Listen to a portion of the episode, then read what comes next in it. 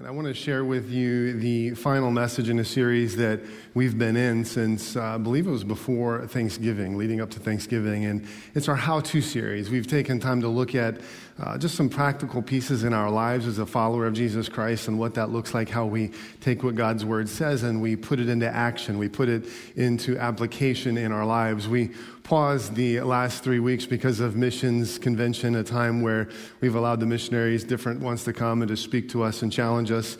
Uh, beginning next week with Easter Sunday, we're launching a new series called Joy Story, and we're going to take some time to look at the, the book of Philippians and look at how the resurrection of Jesus Christ transforms our everydays, transforms our challenges so that Jesus can be seen and so that we can continue to draw closer to him. So I hope you'll join us next week. I hope you'll invite someone, bring them with you as we begin our study in the book of Philippians.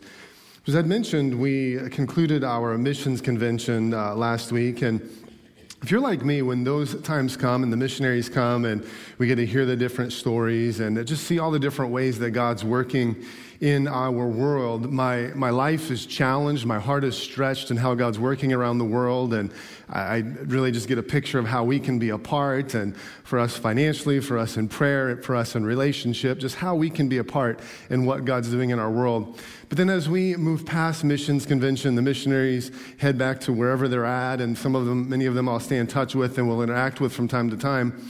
But I found that if you're like me, my life settles right back into the routine that I've had. You have the routines and schedules and parenting and work and appointments and everything else that happens. And so your life kind of just plugs right back into the ordinary, the routine, and your heart's been stressed, your heart is hungry, but there's this routine that you kind of just settle into. Anybody else like that? Just me this morning, a couple of us. But your heart just kind of settles back into that routine, and your life does, but yet your desire is, God, I just wish you'd use me, and I wish that you would use me in incredible ways that I have been challenged by in the last few weeks. And when I look in Scripture, what I have come to realize and come to understand when I see the, the real-life story of men and women in the Bible and how God used them, we, we look at the stories in the Bible, much like the one we're going to look at this morning, and we look at these stories and we get a picture that becomes a snapshot that for us can become, I think, larger than life, these big moments. We're like, how did God use this, use someone? I think of Joshua, I think of Caleb, or I think of these men, and we're just like, these guys are like superheroes. But in reality, they're just everyday people living everyday lives that God cho- said he wanted to use, and they were willing to be used. So he took their ordinary, and he made it extraordinary, and he used it. And I'd like to show you this morning from one encounter in the gospel on how Jesus takes an everyday, ordinary moment in the life of an, of an ordinary person, and he transforms it to reveal the love and the grace of God through his interaction with them. And so this morning, I would love to conclude our how-to series series by sharing with you a message that I've called How to Share Your Faith. We're ta- we've just concluded missions convention. We're going into Easter. We've given you uh, Easter invite cards. And so I just want to share with you a message on simple ways that you can share your faith and be, a, be an avenue to bring Jesus into the lives of others.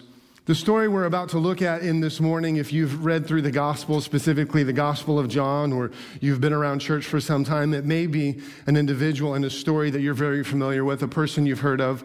The unique thing about this story found in John chapter four, we don't know this person's name. This is a story of a woman. We don't know her name. We only know her location and the place where this conversation and this encounter took place. And it's a story of the woman called the woman at the well. Look with me in John chapter four. I want to read verses one through thirty-eight, but we're going to read it through in little segments and just talk about it as we go. And I'll show you some things from the encounter with Jesus that he does, and then we'll look for ways to apply them into our lives. So John chapter four, beginning in verse number one. Let's read verses one through eight for now. Now Jesus learned that the Pharisees had heard that he was gaining and baptizing more disciples than John, although in fact it was not Jesus who was baptizing, but his disciples. So he left Judea and went back once more to Galilee. Now he had to go through Samaria. So he came to a town in Samaria called Sychar, near the plot of ground Jacob had been given had given to his son Joseph. Jacob's well was there, and Jesus, tired as he was from the journey, sat down by the well. It was about noon. When a Samaritan woman came to draw water, Jesus said to her, "Will you give me a drink?" His disciples had gone into town to buy food. And let's just pause there for just a moment. A couple of quick details that I want to share with you, and then I'll give you uh, one of the first things Jesus does in this encounter with this woman. A couple of very small details are just part of the story, and as, as I mentioned, if you've read it before, you, your mind kind of fills in the details that you've heard before. But a couple of details that are really important for us to understand is first is where this whole event takes place. It says that Jesus was in the in, in Samaria. And to understand Samaria, we, we see Samaria surface from time to time in the scriptures. You you may be familiar with the story of the Good Samaritan. The person's kind of become the hero, the person of uh, that Jesus uses in, in a parable. But in reality, the Samaritans were anything but good to Jews.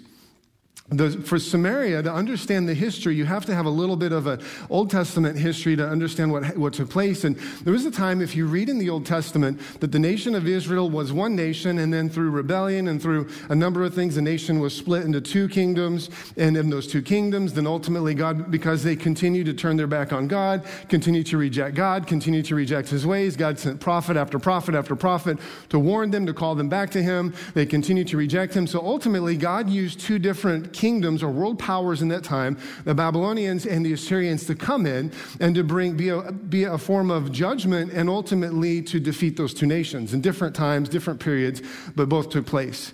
And so in that time, as those kings came in and those, those armies came in, what they would do is they would do what you would call an exile. You may have read about that in the Old Testament. An exile, and so the kingdom would come in, the army would come into the land that was defeated. They would take the brightest and the best, ones like Daniel, you may be familiar with, Shadrach, Meshach, Abednego, Esther, other, other ones who were a key part, very significant individuals, and they would deport them into the foreign land. They would send them away. And then as they would send them away, you now have this land that has been defeated and is, is now a part of the, the national territory, but needs occupants to live in it. So they would then take other countries they had defeated and they would import those people into the land. So they'd take the nationals, they would export them, and they would import new people and leave a few people behind. And the whole purpose behind that was really to defeat any national pride, any nationalism, any sense of rebellion, any sense of rising up. People who were coming in weren't familiar with the land. You had language barriers. You had all these custom barriers. The, the heart of the people, the core of the people had been exported. So you kind of just created this, this mess in the land. And that was one of the ways that they continued to maintain their authority. And so in that time, you had the different countries and the different lands who had been imported. And so in that time, over the years that, that lasted, different ones, you'd have guys and girls fall in love, relationships would happen, and you'd have families that were formed. You would have men or women from the people who were left who would be marrying men or women who were exported or imported, rather, from other countries. And so you had these individuals who were half Jew, half not Jew, and they had ultimately, because they had parents, one was left over from those who had did not leave, others, one from who had come in. And so you kind of had this new race of individuals who had been created. So when it came to Samaria, that this is the group of people that were now, that had been formed out of those groups of people coming and going. And so for the Jews who were living in Palestine in Jesus' day, the land was divided into three parts. You had the northern part where the Jews lived, and you had the southern part where the Jews lived, and right in the middle was the land called Samaria. This is where all of the Samaritans lived. Jews who wanted to travel from the north to the south or from the south to the north had to travel through Samaria to get to the other places where the Jews had lived. So it was a very, it was a land that they looked as, looked at as being detestable. It reminded them of a time in their national history they were not proud of. It reminded them of a time that they'd been beaten and defeated. And it really reminded them of compromise because they would see people who were from, from products of intermarriage, and it was something that God had told them not to do. Now, just to add to that, to add to the tension that's already there, in the Old Testament, there's a story of a man named Ezra that God uses to lead a group of exiles back to the land of Israel.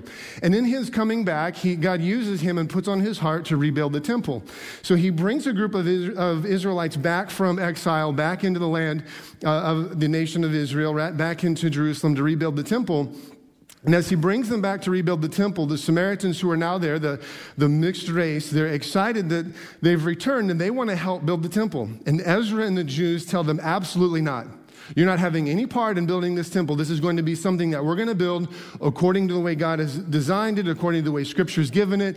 Only we're only going to allow Jews to build this temple. And so they they really, they had offended them. They'd created this continued division between the two. So the Samaritans went off and they began to build their own temple on the place where Jesus is now having this conversation with this woman. So they've gone off to build their own temple. And then in addition to that, they began to distort the Jewish history to favor their line and their race.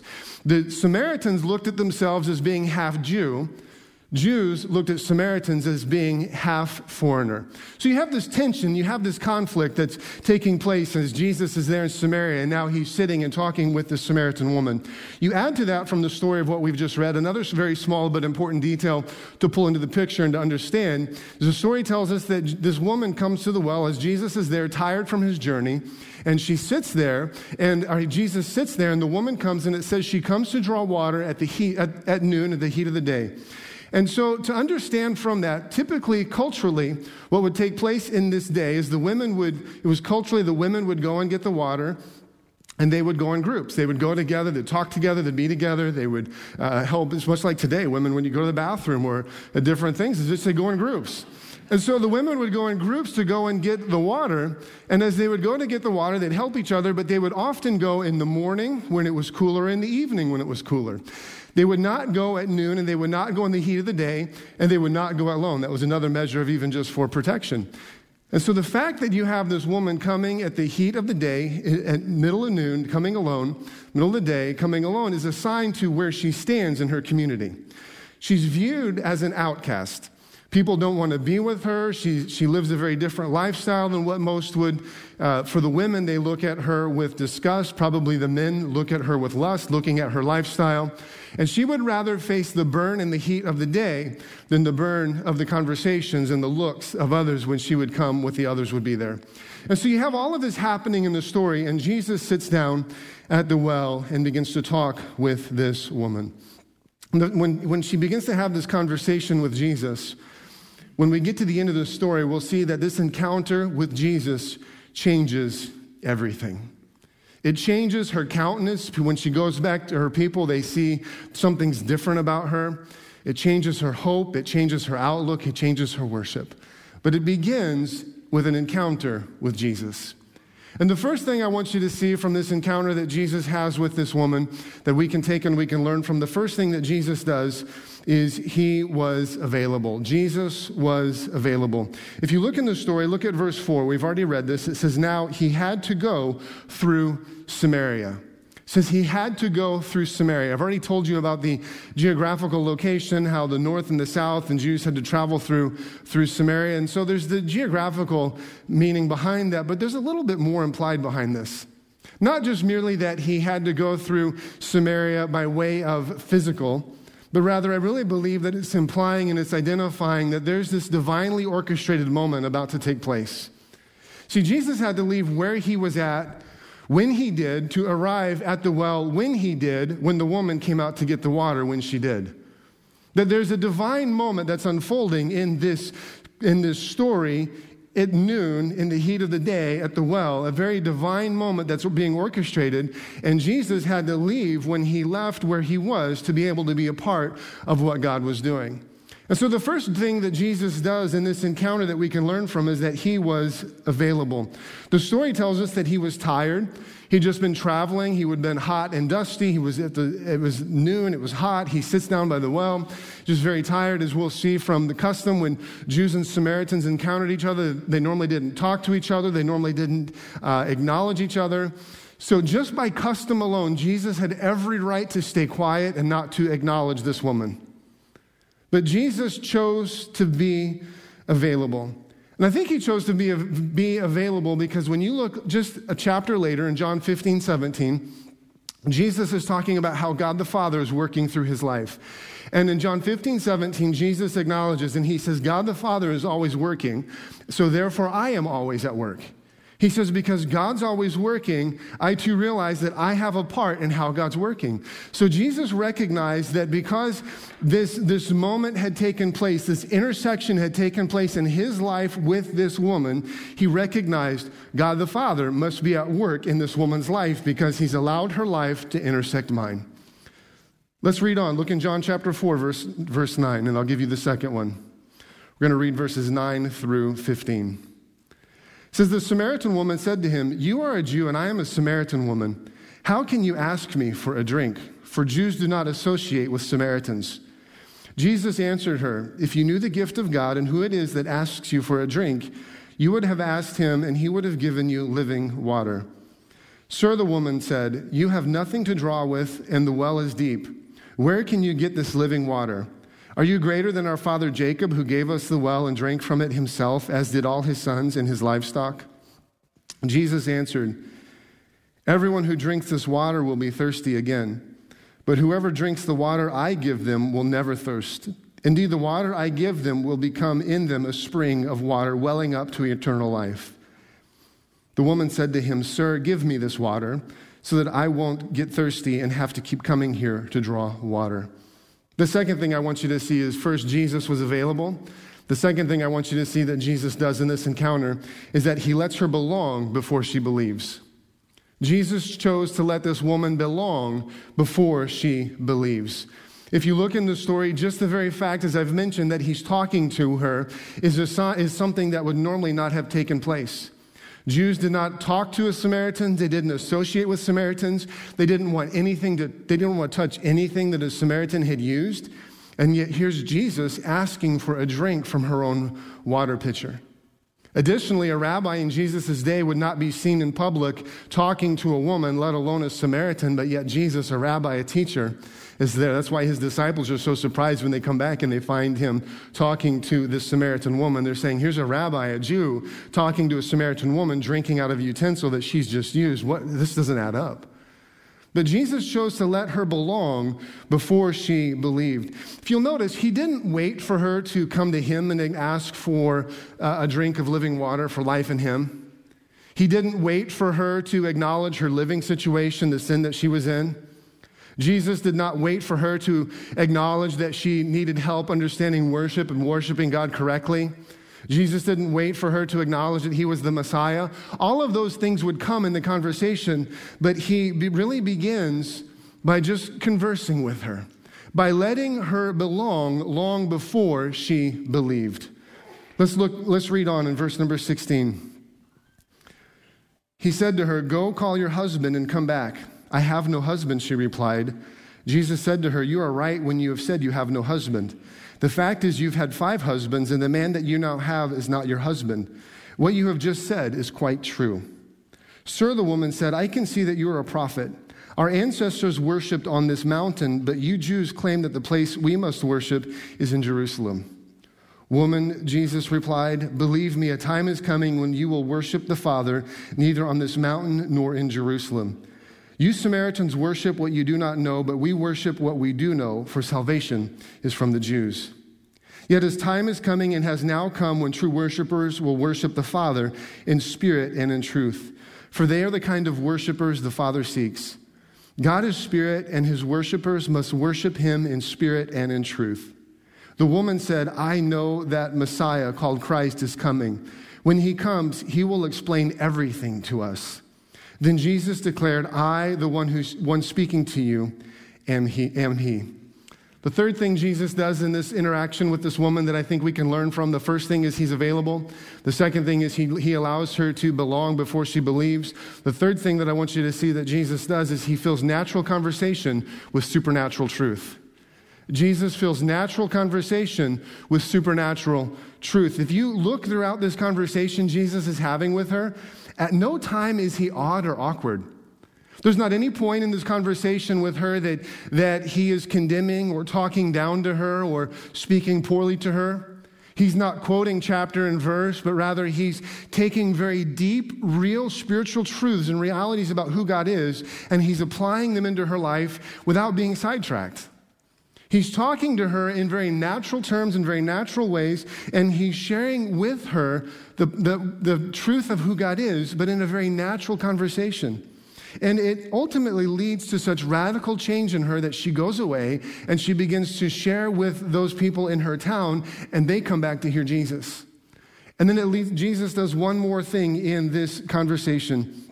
in this, this interaction, and I want you to see it at verse twenty-seven. And this is, Jesus then directs his disciples to focus on the right things. He directs them to get their eyes up and to get their eyes out. Look in verse twenty-seven. Just then his disciples returned and were surprised to find him talking with the woman. But no one asked, "Where? What do you want, or why are you talking with her?" Then, leaving her water jar, the woman went back to the town and said to the people, "Come and see a man who told me everything I ever did. Could this be the Messiah?" They came out of the town and made their way towards him. And uh, experts in, in language would say that the wording here would not merely suggest a few dozen, but really it suggests hundreds, if not thousands, are drawn to come and encounter Jesus because of what they're seeing being different in this woman who's had this encounter with Jesus. Meanwhile, his disciples urged him, "Rabbi, eat something." But he said to them, "I have had food to eat that you know nothing about." Then his disciples said to each other, "Could someone have brought him food? My food," said Jesus, "is to do the will of him who sent me and to finish his work. Don't you have a saying, 'It's still four months until the harvest'? I tell you, open your eyes and look at the fields. They are ripe for harvest. Even now the one who reaps draws a wage and, the har- and harvests the crop for eternal life, so that the sower and the reaper may be glad together. Thus the saying, 'One sows and another reaps,' is true. I sent you to reap what you have not worked for. Others have done the hard work, and you have reaped the benefits of their labor." See, Jesus directs his disciples to get their eyes up and out on the right things. It says they've just come, they've been traveling with Jesus, so they're certainly hungry and tired as well. And as Jesus is sitting there at the well, they've gone to town to get food. They bring it back. And so as they come back, no doubt are they not only tired, but now they're extremely hungry because they've been carrying the meals that they've been smelling as they're bringing it back to Jesus. So they sit down and they're, they don't have forks and knives and spoons like you and I do today. So they're eating with their hands, and they're most likely looking down at their food, eating. They're focused on themselves, focused on their need, focused on what they, they want. And Jesus encourages them to his disciples. He encourages them to begin to focus on the right things in the moment. He begins to focus them on telling them to get their eyes up and out on what's taking place around them, to see the hundreds who are coming because of this encounter this woman had with him, and to see the opportunity that they had to be a part of what God was doing in the lives that they were being entrusted with, that God was bringing an encounter into their life to be a part of, to let Jesus, the hope that they have in Christ, to then be shared with others. So from these four things that we see from Jesus, just in this very simple encounter with this woman, I'd love to go back and look at them again, but look at them through the lens of giving you a way to apply them. See, James chapter one, verse twenty-two tells us not to merely listen to the word and so deceive yourselves, do what it says. It says that when we sit in a moment like this, when we sit through a message or we sit and we read God's word, that when we read it and we hear it and we understand it, that if we take what we've understood, that truth, but we failed to put it into application, then we position ourselves for a place of deception. And so what I'd love to do this morning is to take what we've just talked about and to give you four ways to then put into application in your life, even as you leave today or as you leave into in the coming days leading up to Easter. So four ways to apply. The first one is be available. Jesus was available. Let's, let's begin by being available. I believe that most divine encounters that God sends our way are missed at this level. I believe that most of the opportunities that God puts in front of you and me are missed at this point of being available. Recognizing that God desires to include you and to include me in how he's working in our world. And it begins by being available. We all have schedules and routines and calls and emails and things and everything that takes time. And most often, I believe the biggest divine encounters that God's going to bring to us are going to be introduced into our lives disguised as an interruption. And so it's coming as an interruption. I believe the first way that we can be a part is by being available. Have you ever considered, Jesus said, John fifteen, seventeen, I shared it with you a moment ago. He said, God the Father is always working, therefore I'm always at work as well. That God the Father is still always at work. That he's still working even in our day, in your day, in my life, in your family, in your circumstances, in our community, in your neighborhood. He's still at work. And so, therefore, God is always working, looking to reveal Jesus to people around us. So have you ever stopped to consider that the very fact, if you're a follower of Jesus Christ in here this morning, have you ever considered the fact that just because you're interacting with someone who's not a believer is a sign that God's at work in their life? Think about that. That because you have the hope of Jesus Christ in you, that if God causes your life to intersect with someone, or he's placed someone in your workplace, someone in your neighborhood, someone in your family who is not in relationship with him, the fact that your two lives have intersected is a sign that God is already working in their life. Many times we pray that God would give us a sign, failing to realize that we are the sign. We're the sign of what he's doing. We're the sign of how he's working. That God is always at work, and he wants us to join him in how he's working. Look with me in uh, Second Corinthians chapter five, verse number twenty. It says, "We are therefore Christ's ambassadors, as though God were making his appeal through us. We implore you on Christ's behalf, be reconciled to God. God made him who had no sin to be sin for us, so that in him we might become the righteousness of God." It says we are Christ's ambassadors. We are his representatives. We are the ones that he's using. And he uses my availability and your availability in the lives of people around you to let Jesus be seen. Second thing I want you to really see that we can apply into our own lives today is not just merely being available, but the second thing is give others space to belong. If you remember, Jesus allowed the woman to belong well before she believed. And just encourage you to find ways to allow others to belong. When it came to this encounter that Jesus had with this woman, that when you look at it, her life was transformed and changed by the words of Jesus when they were backed with the life and the love of Jesus. Think about the impact of that. The words of Jesus being backed by the life and the love of Jesus.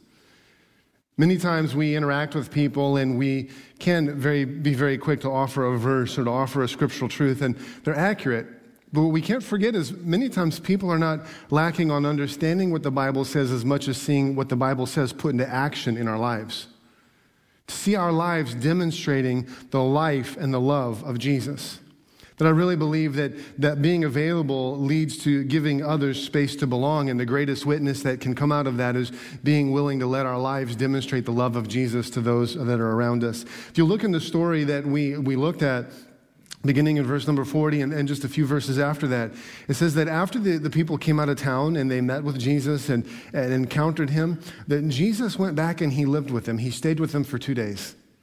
That he was willing to do life with them. He was willing to settle in and, and be with them, to let them join him in life. And in this encounter that Jesus had with this woman, in verse twenty-three, he, he revealed to her that God was searching for her, that God had been looking for her. He didn't tell her how much she had to get all cleaned up and how much she had to change in her life. He made it clear to her, God's been looking for you, and he demonstrated that by being available. And I think in our own lives, when it comes to the, the people we interact with and those we encounter, that, that being available leads to allowing people to join us in life, to join us in the journey of life, the highs and the lows and the challenges and everything that's there, that we just begin to partner with them. I can remember a few years ago working with college students, and there was an individual who came into our group, and as he was in our group and we just started talking, we found that we had a common interest in running at the time, and as we we just started running together. As we started running together and just talking about life and, and his job and, and just where life was at, as we began to run together, our conversations began to, to have a spiritual nature and things, and we began to read a book together and talk about a book while we're running, and just the transformation that came in his life because we were willing to spend time together and to hang out and to be together and allowing God to use those moments. I think the third thing that we can take and we can learn from in this conversation is not only being available, not only giving others space to belong, but third is, I believe, being natural. Just being natural. Realizing that we we don't have to we don't have to force conversations. We don't have to be odd in conversations. We can just allow the Holy Spirit to guide us in those conversations as they take place. In Ephesians chapter six, verse nineteen, the Apostle Paul has just taken time to, lie, to lay out the, the spiritual armor and, and really the Christian life and the warfare that the Christian life really is, is about, and the advancement and the spiritual battle that takes place. Then in verse nineteen, he finishes and he says, "And pray for me, that words may be given me so that I will fearlessly proclaim when I open my mouth." He says, pray that words will be given to me when I open my mouth. See, sometimes we want the words to be given to us and then we open our mouth. But he says, pray that words will be given to me as I've opened my mouth. That a reminder that sometimes it just takes being natural and being willing to step into a conversation and seeing where it leads. Just this past Monday, I was meeting a pastor friend at a restaurant, and we were there, and we were talking, and the waitress came up and took our drink order and went back and to get our food order, just kind of the flow of things. And many times it's very easy. We're in our conversation, and we're polite to the person who comes, but we continue in our conversation. And and throughout, we're just engaging this woman each time she comes to the table. And out of our natural conversation, she shared something with, with us that was a piece of her life. And I talked with her about it, had a connection with that from a piece of my life, and just began to talk with her. It led to a conversation about her son. And we ultimately prayed together and shared with her just about the hope that we have in Christ. But it all began by just being natural in the conversation and allowing God to take it and use it in that moment. I really believe for each one here, a very small but a natural tool that we've provided are the Easter invites. The Easter invites are not merely a matter of see how many we can get here to church next Sunday, but rather it's a small tool to use an opportunity, realizing, as Pastor David mentioned, many people on Easter, there's there's an expectancy that many times they're going to be going somewhere, and because of the relationships that you have with individuals, it's a tool to be natural and to invite someone to join you in, in this small piece of life and believing that God is going to use that to bring change and transformation in their lives.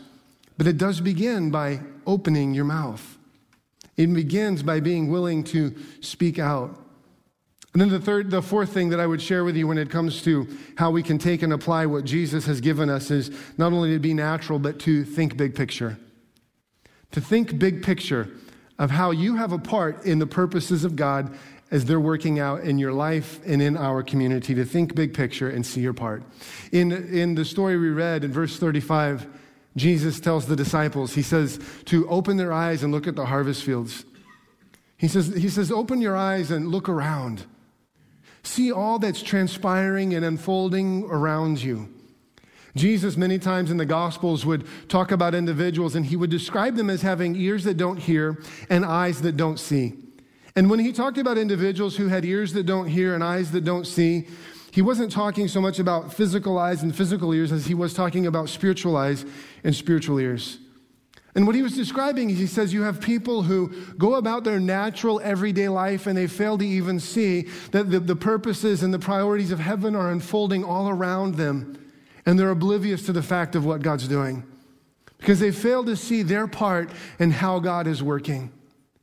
For you and for me, the, the best thing I believe that we can do that goes with being available is to see our part in the big, bigger picture of how God is working. In the story that Jesus was saying, he concluded that part with the disciples, and he said the, the sower and the reaper harvest together.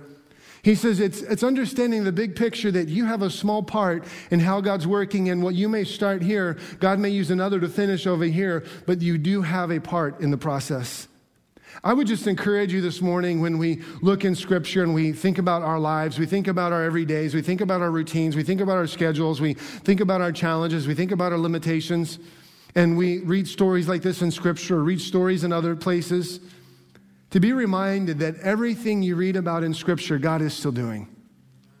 Everything we read in the Bible, God is still actively doing.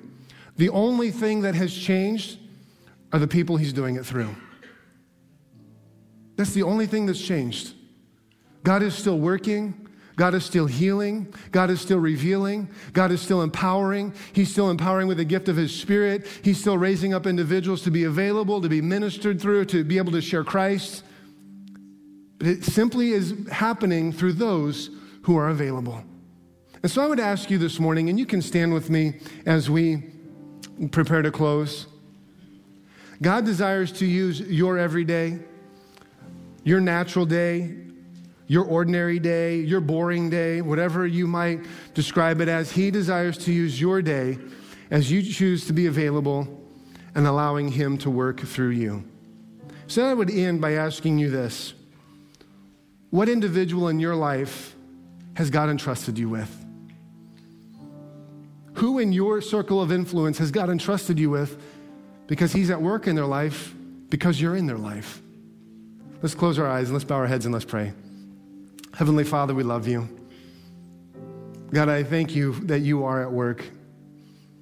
I thank you that you're at work in this moment, that you're at work in our lives. And that for many of us, God, there are people in our lives that you're waiting for us to move with availability in.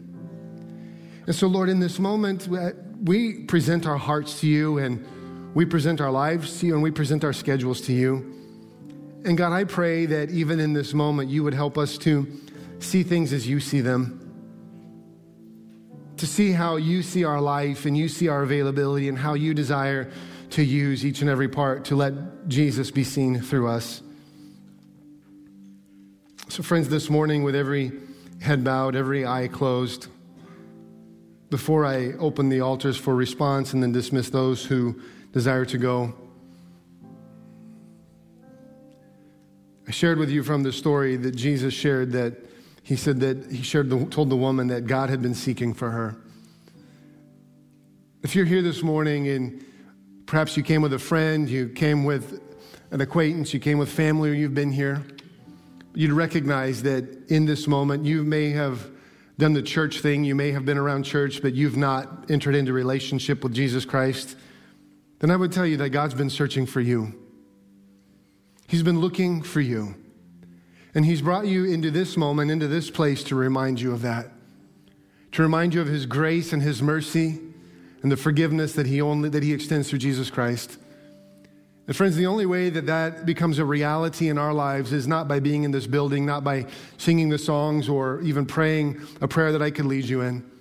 It comes to a place of recognizing in your own heart and life, a place of what the Bible calls repentance, turning from our sin and turning towards Jesus and placing our trust and our faith in him. And if that's you this morning, friends, you're at a place where you recognize that you need to place your faith in Jesus Christ. Can I encourage you, with no one looking around, would you raise your hand just so I'm able to see that and, and know who you are and pray for you? I see your hand. Thank you. Thank you for being honest. Is there anybody else this morning you would look at your life and you say, I need to place my faith in Jesus Christ? For that one who raised your hand, and perhaps there's others who just did not raise your hand, I would encourage you. I, at the end, you're going to see leaders on either side of the sanctuary this morning, and I would encourage you to find them and let them pray with you, and they've got some material we can put in your hand. But the most important thing is the conversation that you have with God standing right there, right now. Beginning to open your heart and say, Jesus, I need you. Jesus, I give you control of my life. I ask you to forgive me of living for self, and I ask that you to take away my sin. The Bible says that with that heart confession before God, that in that moment he comes and he makes us into a brand new individual, and he restores us into relationship with him. So if you prayed that prayer this morning, I would encourage you to find our leaders on either side. And then for others this morning, as Pastor Kyle begins to sing, I just want to open the front as a place of response. To look in your life, and perhaps God's been bringing a person into your mind, even as I have talked this morning. And you say, God, I present this week to you to be available, to allow you to use me to reach out to this person or to the people in my life. And I pray that you would help me to recognize the opportunities that you're putting in front of me, the divine invitations to be a part of how you're working in their life. That I believe that as God has put individuals on your hearts, or you want to come and present your life to God by way of being available for this coming week, would you come, gather around the front, find a place of prayer as Pastor Kyle leads in song.